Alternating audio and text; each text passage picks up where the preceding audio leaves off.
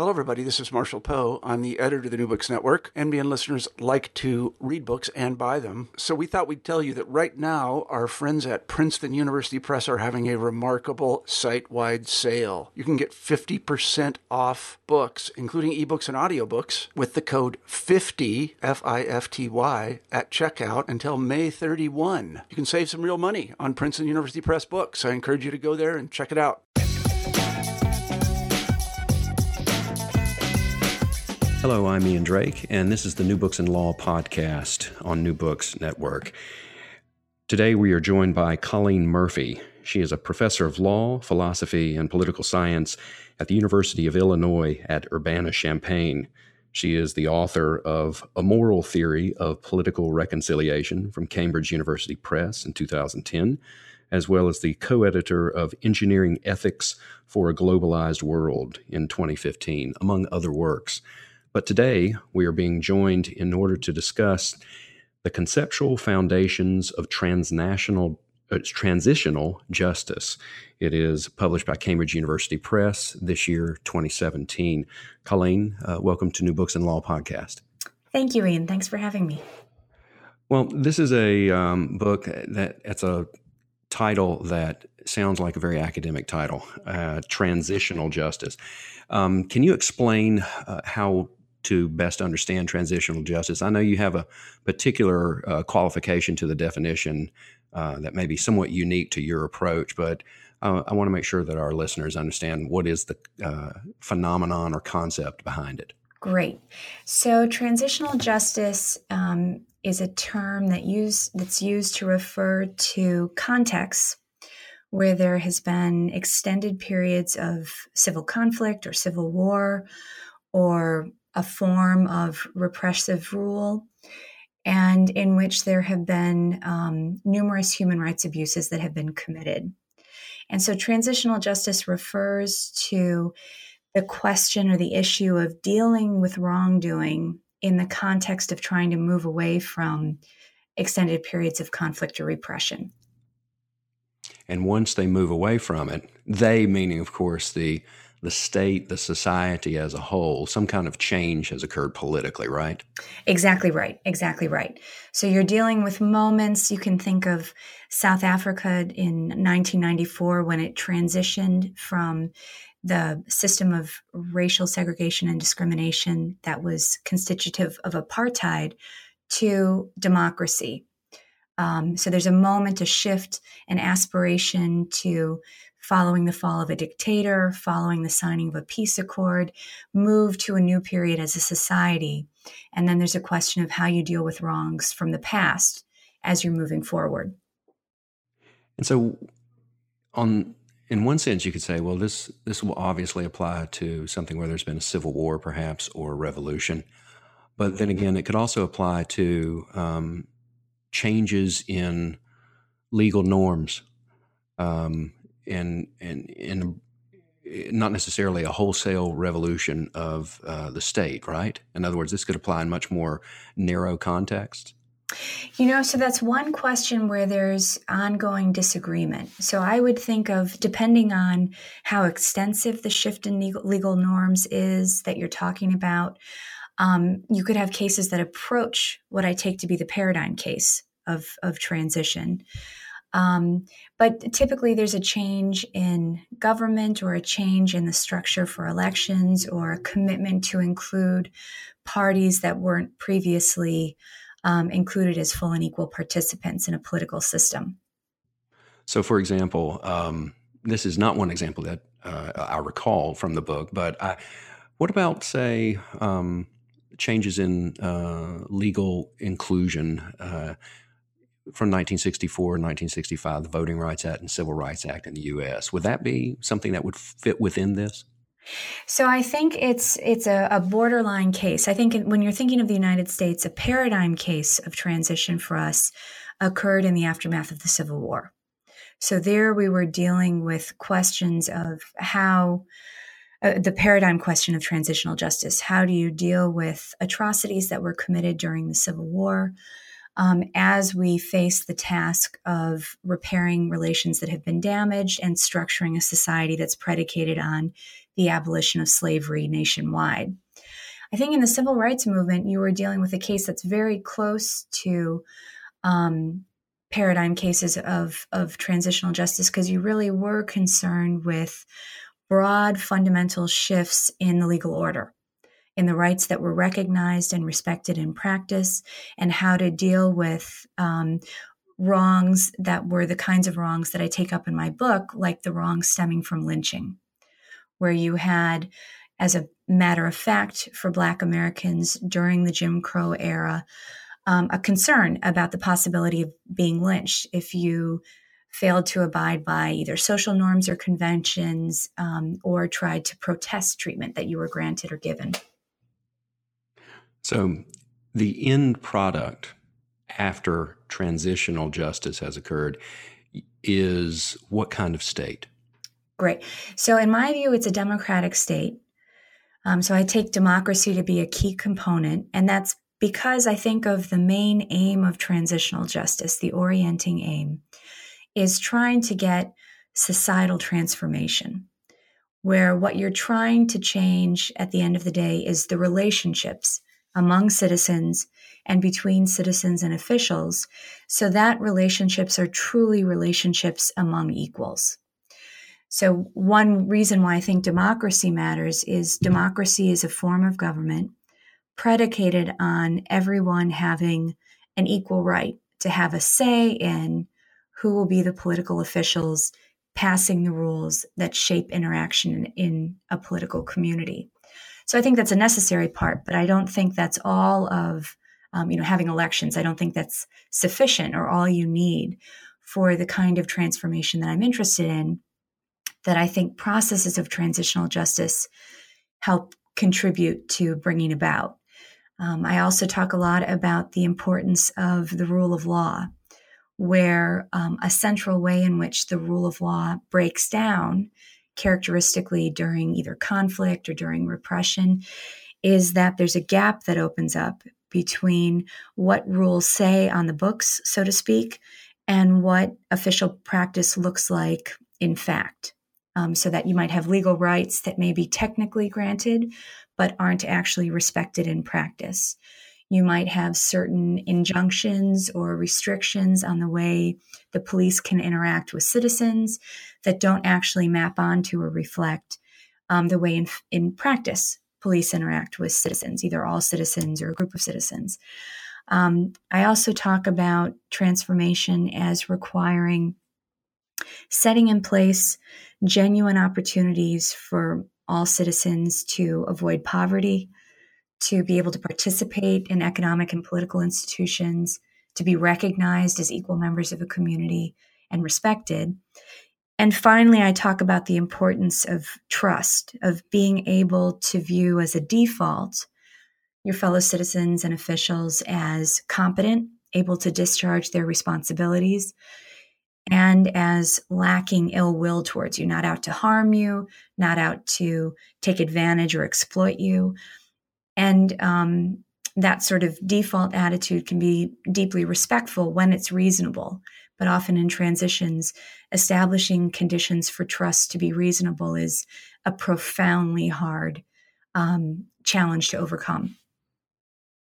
So, in understanding the transition from point A to point Z, it seems to me that there are and this is a crude way of saying it, but there are a lot of boxes to check in order to say that you've achieved some kind of transition. And it's really a transition to a modern liberal democratic state, right? Okay. So, in thinking about this in, in terms of actual application, it seems to me that probably, and I'll just, this is a ballpark figure, I would say probably about 70 plus percent of the world falls into the yet to be transitional state. Do you think that's a, an accurate assessment? Because by your standards, in which, in other words, this is a high bar to set. Mm-hmm. No, that's that right. That, that's right. So I think all of the things that I laid out. So, so one point to recognize is fully realizing um, the, the different characteristics that I just mentioned: the rule of law, um, default levels of reasonable trust, threshold levels of opportunities to avoid poverty and be respected in these ways um, remain ongoing challenges and objectives, I'd argue, for almost every society globally. So I think one one way we can um, make distinctions among cases is by talking about on, on the one hand there's sort of a ceiling an aspiration or an aim doing things even better than you are or you have been in the past so getting in more robust um, rule of law regulations um, required in practice. But then uh, there'll also be a floor. So I think um, part of what I'm um, aiming for, what many societies in transition are aiming for, is passing a sort of threshold level of achievement when it comes to the rule of law, when it comes to um, steps to alleviate poverty, um, when it comes to achieving participatory opportunities for all citizens to engage in politics or be part of the economy. So I think um, in transitions, what you're often dealing with is meeting or surpassing that threshold. Um, and often that requires looking at um, conditions that need to be in place for the threshold to be feasible or possible. So, for example, um, in the view of the rule of law that I lay out, what you're aiming for is a certain kind of reciprocal relationship between citizens and officials, where citizens, on the one hand, are willing to abide by legal rules and norms, um, and and you know take those as governing how what their conduct ought to look like, and officials, for their part, are passing rules that are public, that are non-contradictory. They're abiding by whatever rules that they pass. Um, but to get that kind of reciprocal willingness going, you often need a minimum level of trust. Because if citizens don't trust political or government officials or the police or security forces, they're going to be less willing to constrain themselves in the ways that legal rules require.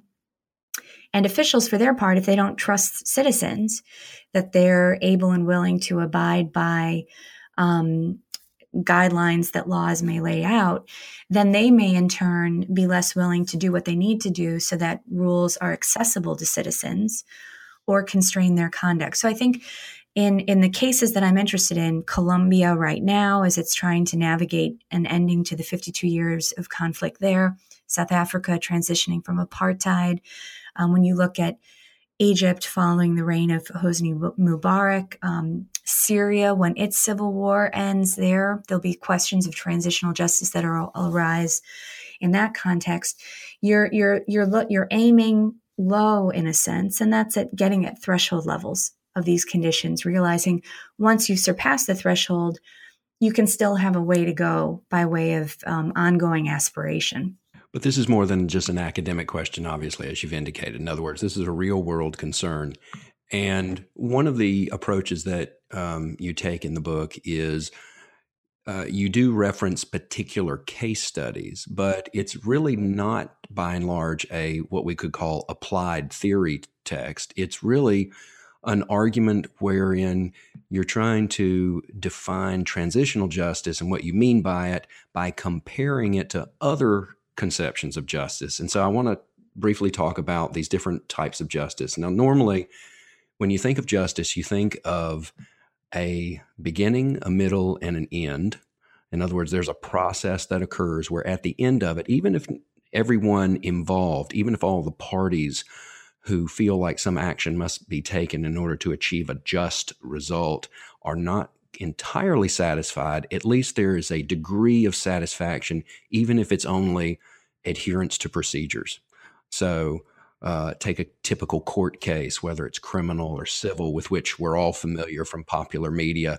You have a trial, you have due process, literally in the sense that you have a procedure, you have uh, adherence to these procedures, and you may not like what's said, you may not believe all of what's said, but at least there's been an airing, there's been an opportunity to cross examine witnesses, and then there's some kind of judgment, whether it's a jury or a judge that is rendered. And so you get some sense of finality, even if you don't like the outcome.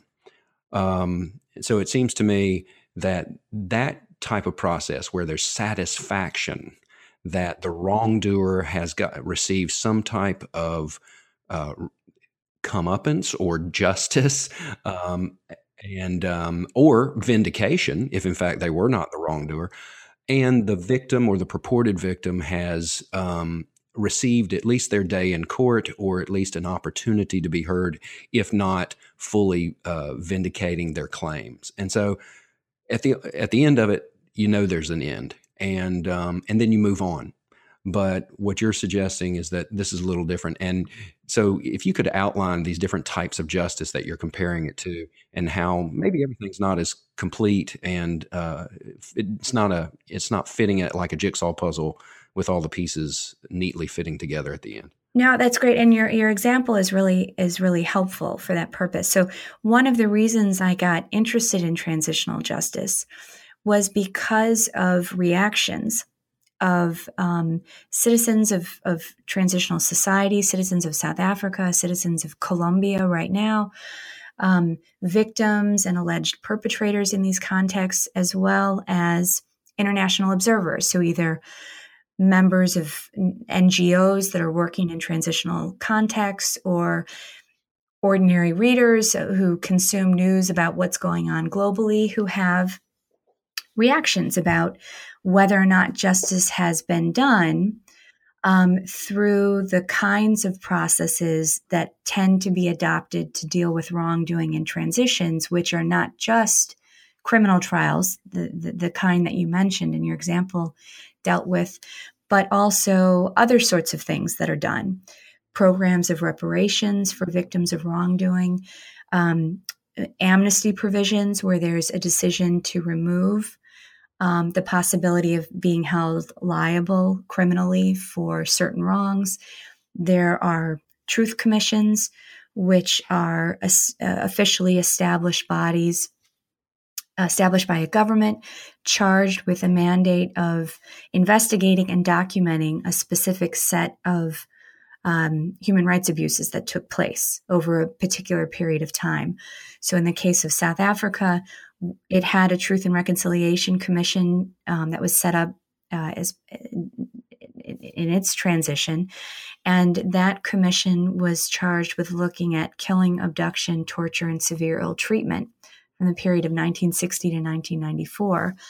Um, and then you finally have some different forms of memorials that are established. So, um, so citizens tend to have very different reactions and judgments to these you might call them alternative processes. So in South Africa, as I note in the beginning of my book, there was a lot of disagreement about the establishing of the Truth and Reconciliation Commission there because, um, as part of its um, functioning, it included an amnesty committee that was charged with um, hearing amnesty cases of individuals who came forward. Either they were part of the police or the security force, or they were part of the armed wing of the African National Congress that was contesting apartheid. And individuals who came forward and said, Look, I killed this person. This is where their body lay, or I tortured this person on this day and in this manner. And I did so for political reasons. Um, in either in defense of the apartheid state or in contestation of, of the apartheid regime. And if they were granted amnesty, they would um, be immune from being held criminally liable for what they had done. So, a lot of, of judgments that saying, you know, this was unjust to grant this amnesty, or this was a, a justified thing for the South African government to do. We see similar debates right now in Colombia as it's trying to establish its transitional justice processes there. And one part of which, um, in the special jurisdiction for peace, includes a provision whereby individuals who come forward and confess to war crimes or crimes against humanity can serve instead of prison terms five to eight years in these zones of um, where there's effective restrictions on liberty and they can engage in acts of reparation so a lot of, of debates and disagreements about how we think about these sorts of processes is is one of the things that motivated me to write my book and what i argue is that um, we've got to understand and think about the context in which different kinds of justice become what I call salient. So, going back to the example that you gave with criminal trial and punishment, the core intuition that you are articulating when you said there's satisfaction that in some sense justice has been done if someone through the process that's established is found guilty and then is is punished in the form of some sort of prison sentence. Um, I look at explanations or theories of what are called retributive justice that try to articulate and explain this basic intuition, this judgment that if you do wrong, you deserve to suffer and suffer in the form of punishment. And, um, you know, there's an intuition about what it means to treat perpetrators of wrongdoing justly and, and fairly. And so I look at that um, intuition makes sense when you're dealing with what I'm calling, what I call um, individual and deviant wrongdoing, but ordinary criminality. An individual chooses to assault another individual um, who they may or may not know. They're not doing it for political reasons. They're not doing it with the permission of the state. It's not something that typically occurs. It's exceptional. It's not the rule. We can understand why justice might require that because it's a way of trying to reestablish equality between the perpetrator and his or her victim um, when that equality was disrupted by a criminal act of wrongdoing.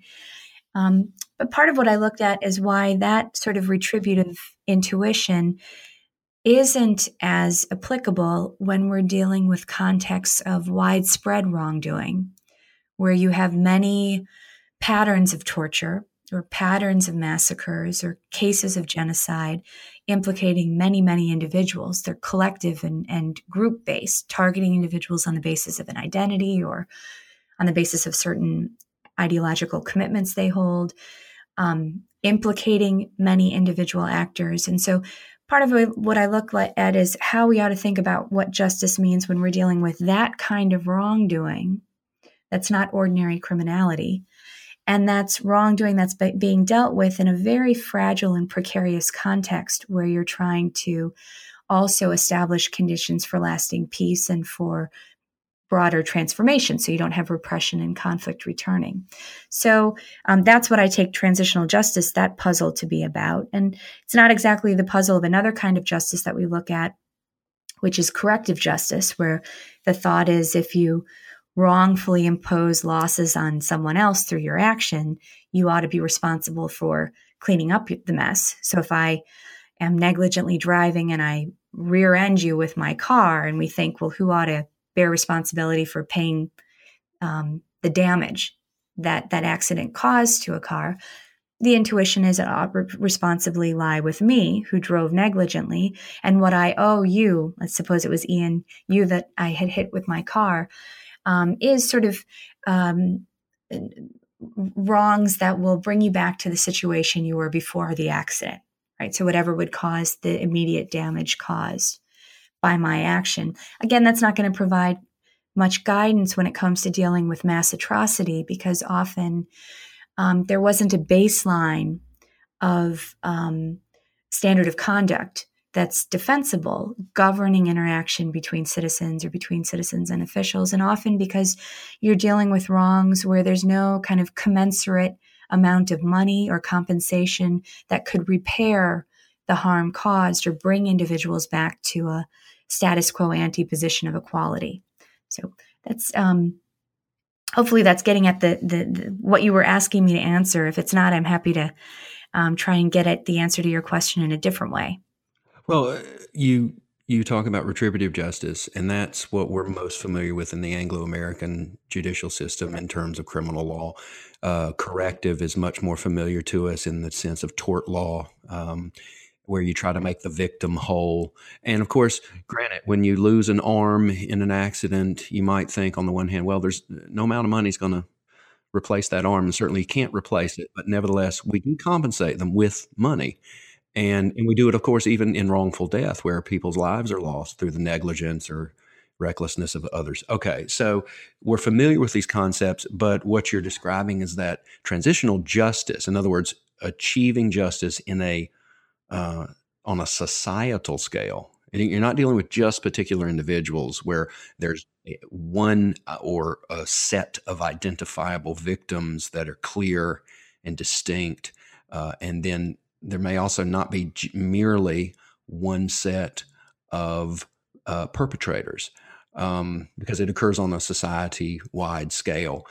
Uh, but then again, at the same time, it seems to me that you are arguing that elements of retribution and elements of um, compensation or corrective action they need to be included when there is this society wide transition. In other words, it's not merely some abstraction that you've moved from what's called the totalitarian state to the liberal democracy and you're merely forward looking now, but rather these, these uh, remedies that you mentioned earlier amnesty, uh, truth commissions, reparations, memorials all of those are actions taken on what are ostensibly a society wide scale but they're meant to serve some of these very traditional purposes that we think of as just results, like giving wrongdoers their due and giving victims some degree of recognition and compensation, right? So, in other words, this is still part of the calculus for understanding when transitional justice has in fact occurred.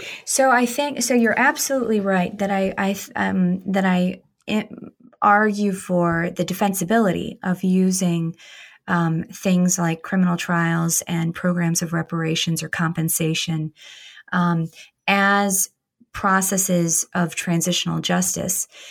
The only way in which I, I differ from, or one way in which I differ from a retributivist or a corrective justice theorist, is in how I argue we ought to understand what's going on in these cases. So I think of criminal trials and programs of reparations as tools sort of there's a variety of tools you could use to serve the ends of justice in transitional contexts or in ordinary contexts, right? You don't have to do criminal trials. You could respond to criminal wrongdoers in, in different ways, but criminal trials has become the conventional way of doing so. But I think of um, the, the purpose that's being served by um, criminal trials as different when we're, we're talking about transitions and different in two ways. One, is that it has not just a, a, a, purpose or point of responding to perpetrators, right? In in, in responding to um, the wrong in which they are implicated.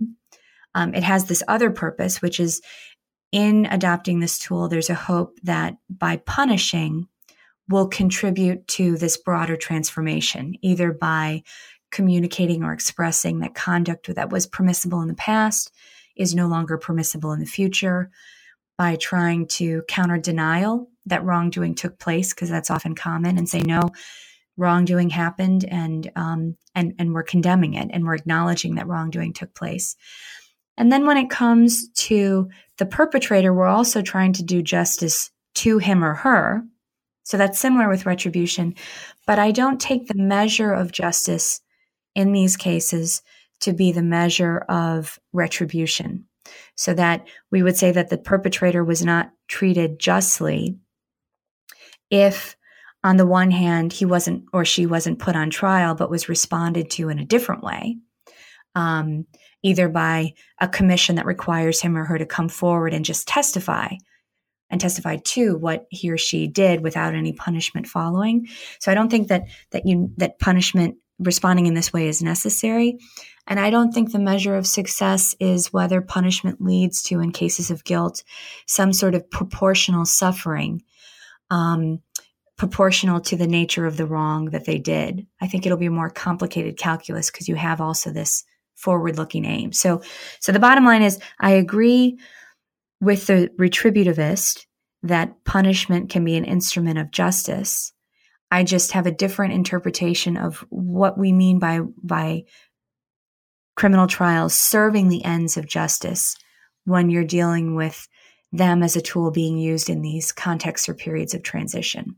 So if you think about okay, so Germany during, you know, in the aftermath of World War II and what was going on there.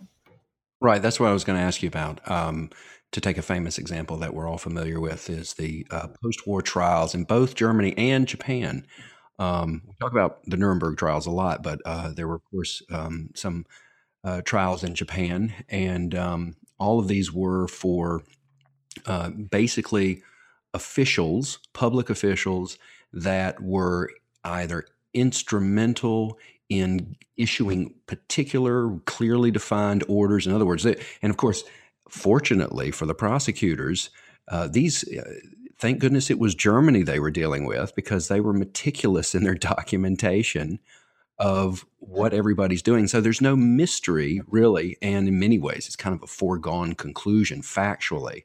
Um, that, uh, and I say that I, I know that's a broad brush statement, but in, in many ways, it's it's it's pretty easy case to prove in terms of documenting who did what and who ordered what. Now, so what are some of the pitfalls uh, from that actual historical example? Um, so I think uh, one thing that's um, so the the Nuremberg examples are interesting for a, a, number of reasons. So one is they draw attention to the fact that there's only a small range of actors um, that will ever be able to be held accountable through mechanisms like criminal trials.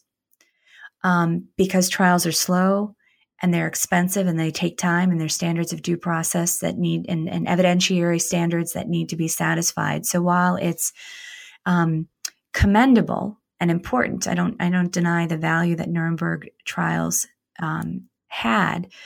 Um, they also highlight the limits of using uh, or thinking of trials as the only tools or mechanisms for accountability when it comes to those who are implicated in wrongdoing in transitional contexts. And, and as you noted, another um, challenge in transitional contexts often is evidentiary nature. So you don't have records that are as well kept that can provide the sort of proof that's needed um, in order to secure a conviction. You have um, contexts often in which ordinary citizens are deeply, deeply distrustful of criminal justice systems, worried about their own vulnerability should they come forward and testify against someone. Um, that can make it really challenging to get the sort of witnesses that you would need in order to get secure convictions in particular cases. And um, the Nuremberg trials are also interesting for the questions they raise about who appropriately has the standing when you're dealing with criminal trials um, to be the one holding perpetrators of wrongdoing to account. So we might agree that um, it is appropriate if selections have to be made to focus on those most culpable or, responsible because they were the ones who were organizing or structuring. Um, mass wrongdoing that took place. Um, but I think one thing, you know, one of the concerns that had been articulated about the Nuremberg trials was that they were mere victims, ju- victors' justice, right? That only one side was held to account, but not all those from all sides who had been responsible for wrongdoing. And you see worries about victims, victors' justice and about bias in the um, choices that are made when it comes to criminal trials being echoed in contemporary context. So, the International Criminal Tribunal for the former Yugoslavia just wrapped up its work last week, and it's widely recognized or um, concluded that those trials they they may have had many important um, value and and and impact, but they didn't much impact the domestic context of um, Bosnia, for example. They didn't have much of an impact on um, achieving relational repair between Bosnian Serbs and Bosnian Muslims, and more, and, and, and in fact led to deeper divisions as um, Serbs didn't really view the trials as legitimate, many because they thought they were biased against Bosnian Serbs, and Bosnian Muslims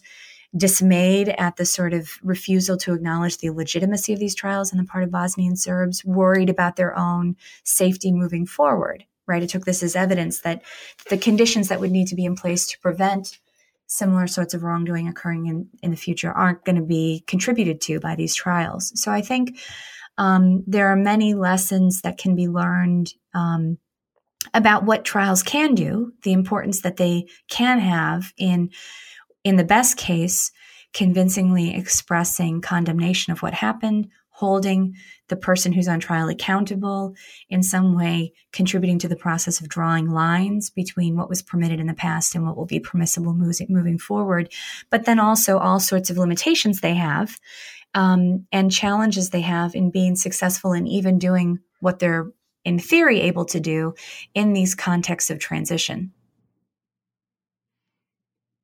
Now, uh, the uh, trials bring up an interesting issue, which you refer to the Yugoslav trials, and um, you note, uh, for example, the literal geographic distance between where the court and the, uh, the procedures occur, which is in Europe, uh, versus, well, excuse me, which is in um, northwestern Europe versus southeastern Europe, where all the events occurred.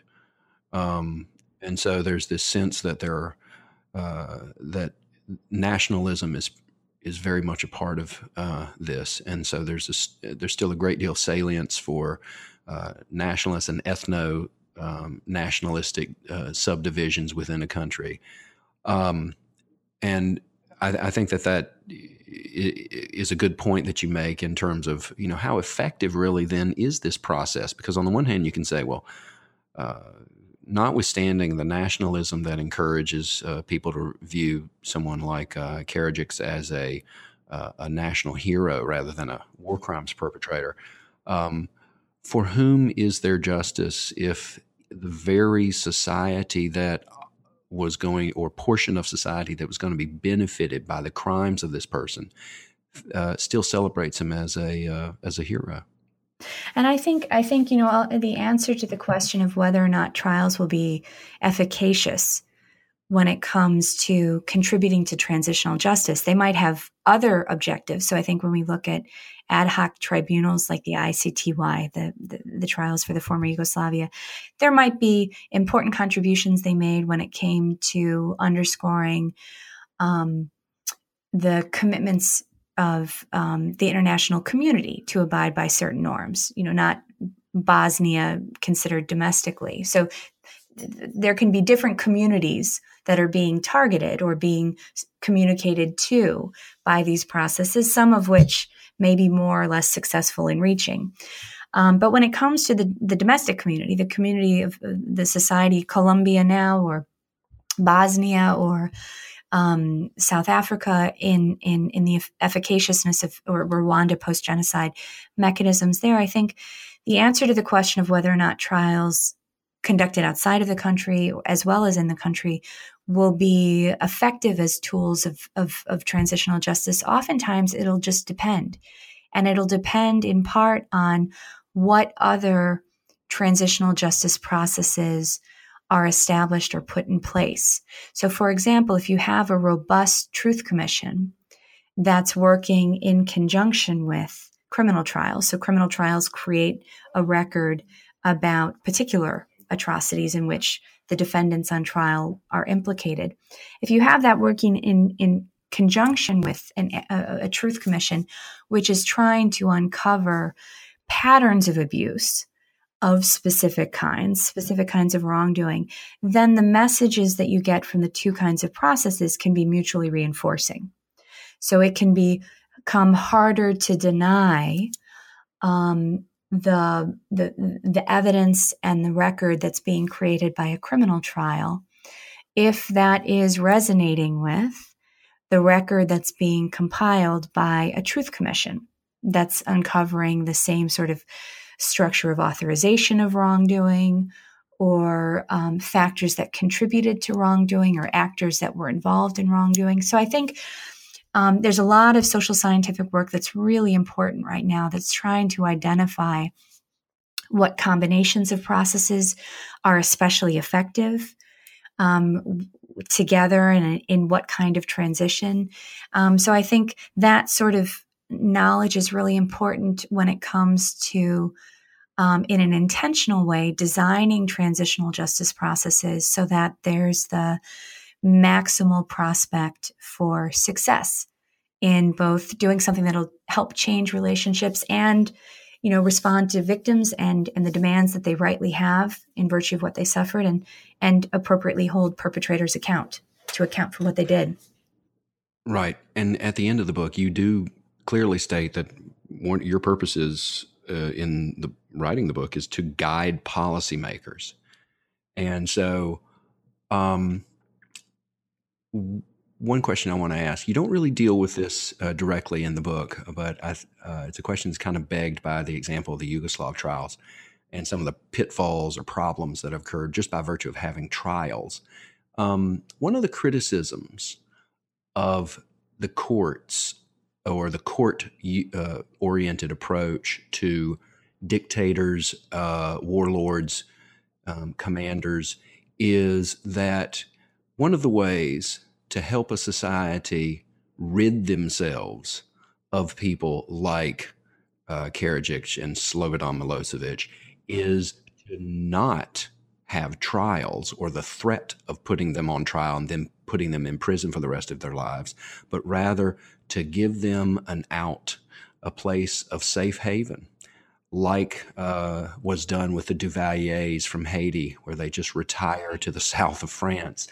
And that's very, on the one hand, in regard to those particular perpetrators, that's very unpalatable. It really frustrating to think that they could live uh, in safety for the rest of their lives somewhere. But on the other hand, you get them out of the place where they've been reigning for decades, usually, uh, wreaking terror on their population, etc.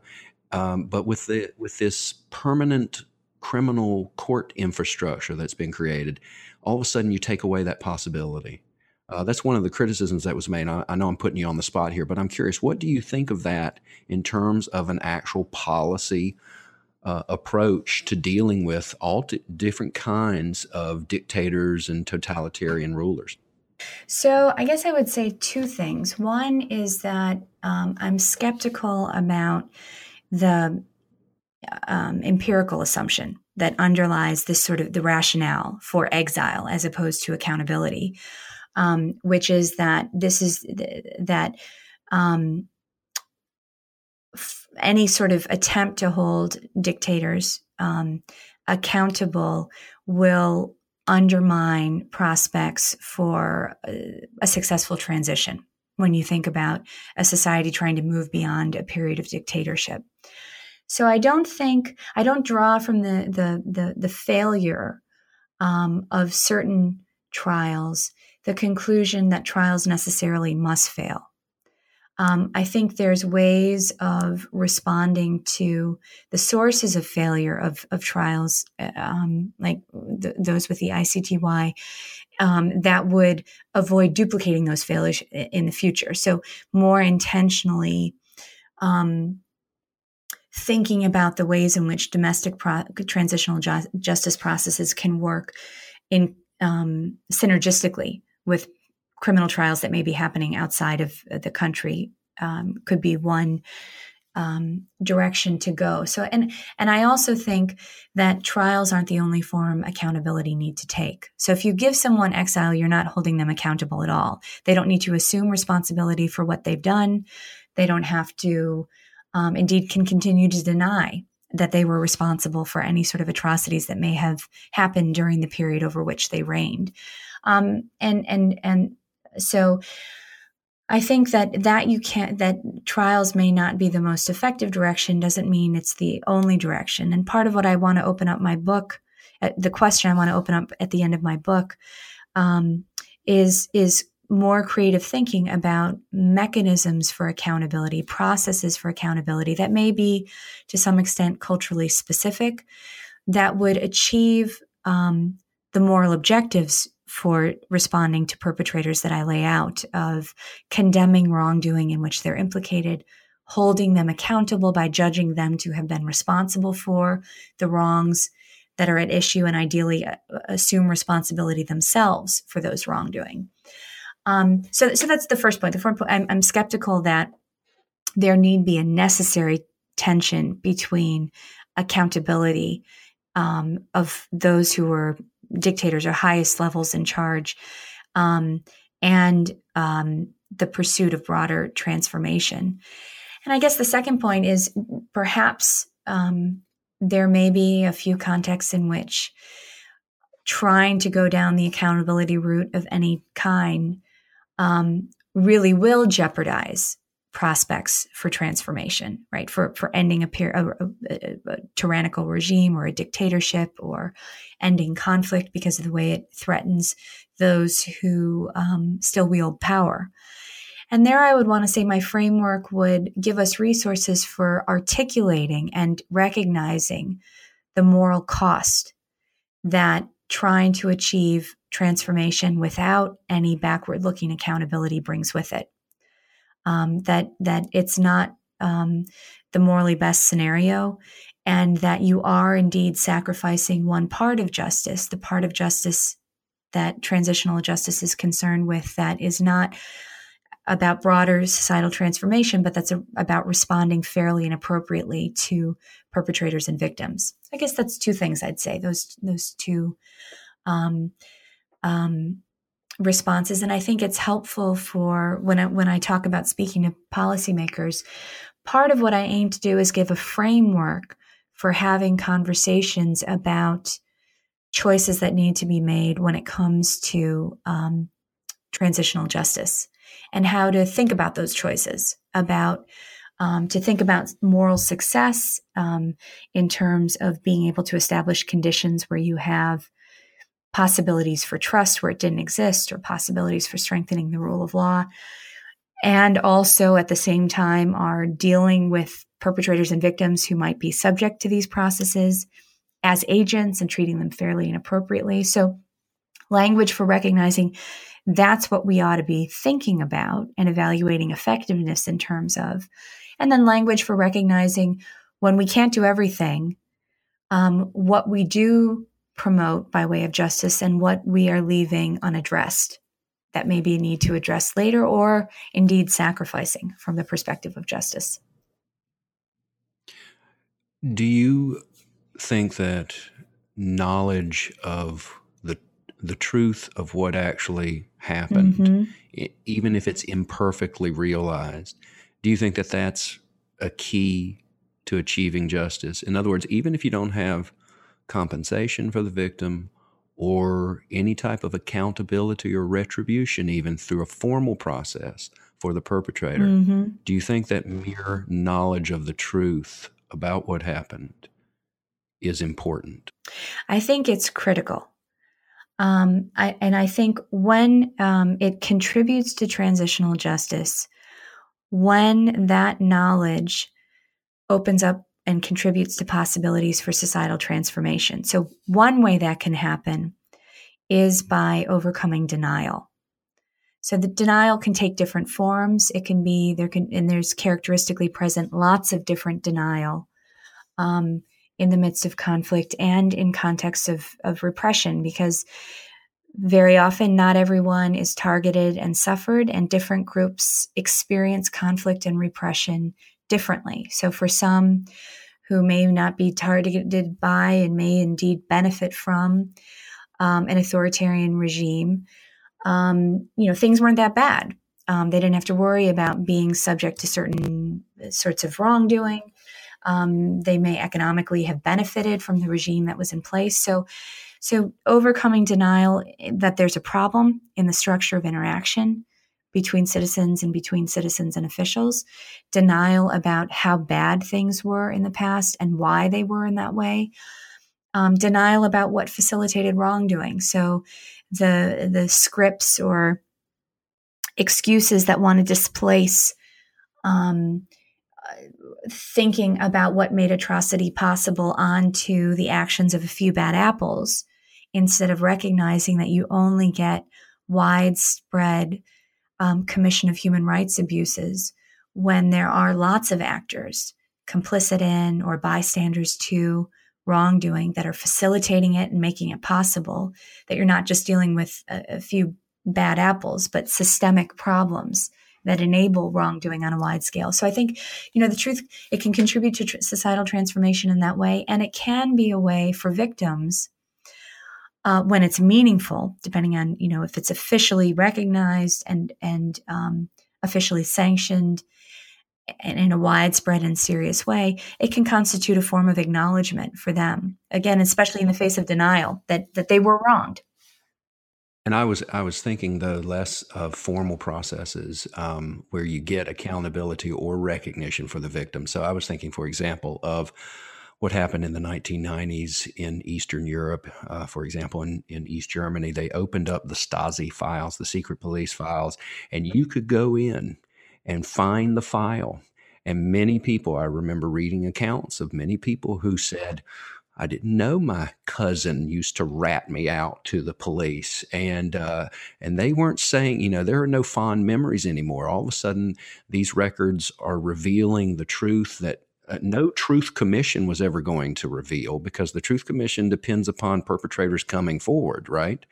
Uh, normally, and, and so um, this is the state's own um, documentation about who was doing what. And by the end of that process, for those who were willing to go look at their file, um, you you had a, a, certain kind of rough truth, but I want, on the other hand, though, was there any rough justice in that?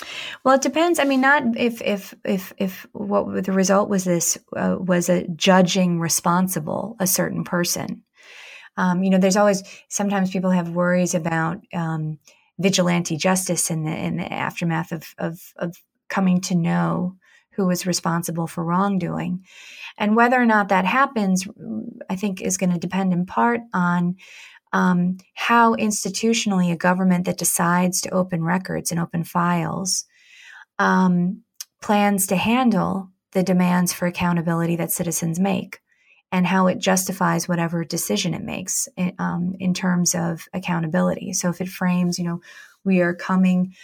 Um, this is the, the, form of accountability we recognize that we are best in a position to achieve, where it may not lead to anything further as a matter of legal process right? Or um, it may not lead to, or it may lead to individuals losing official jobs, right? If they're part of the government and it comes out that they were implicated in wrongdoing. One form of accountability that wouldn't necessarily be prison, but could be um, a barring of individuals from serving in certain public of, capacities or official roles.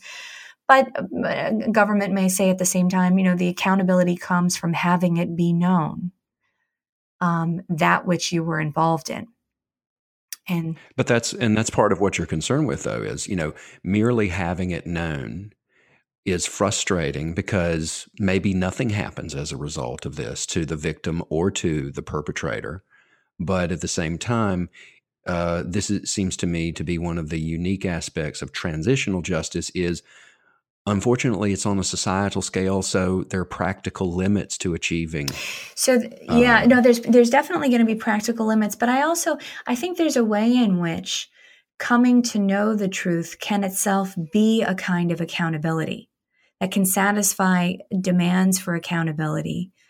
Um, in ways and and and satisfy demands um, and claims that victims have. So um, to have this record o- open so that you can come to see it effect- officially recognized, even in, in the insofar as this is official records that are open for anyone to see, um, that you were in fact wronged, right? That you might have suspected you were wronged, or you may have wondered who was responsible for what happened to you. And now there can be a measure of justice for victims in knowing the truth about what happened to them who it was in fact responsible for the wrongdoing, having confidence in being able to judge, yes, I was in fact wrong. And the state is in fact acknowledging this by opening the files in a way that's condemnatory, right? That's not celebrating this part of history, but that's framed in a way that this is a part of the past that's regrettable.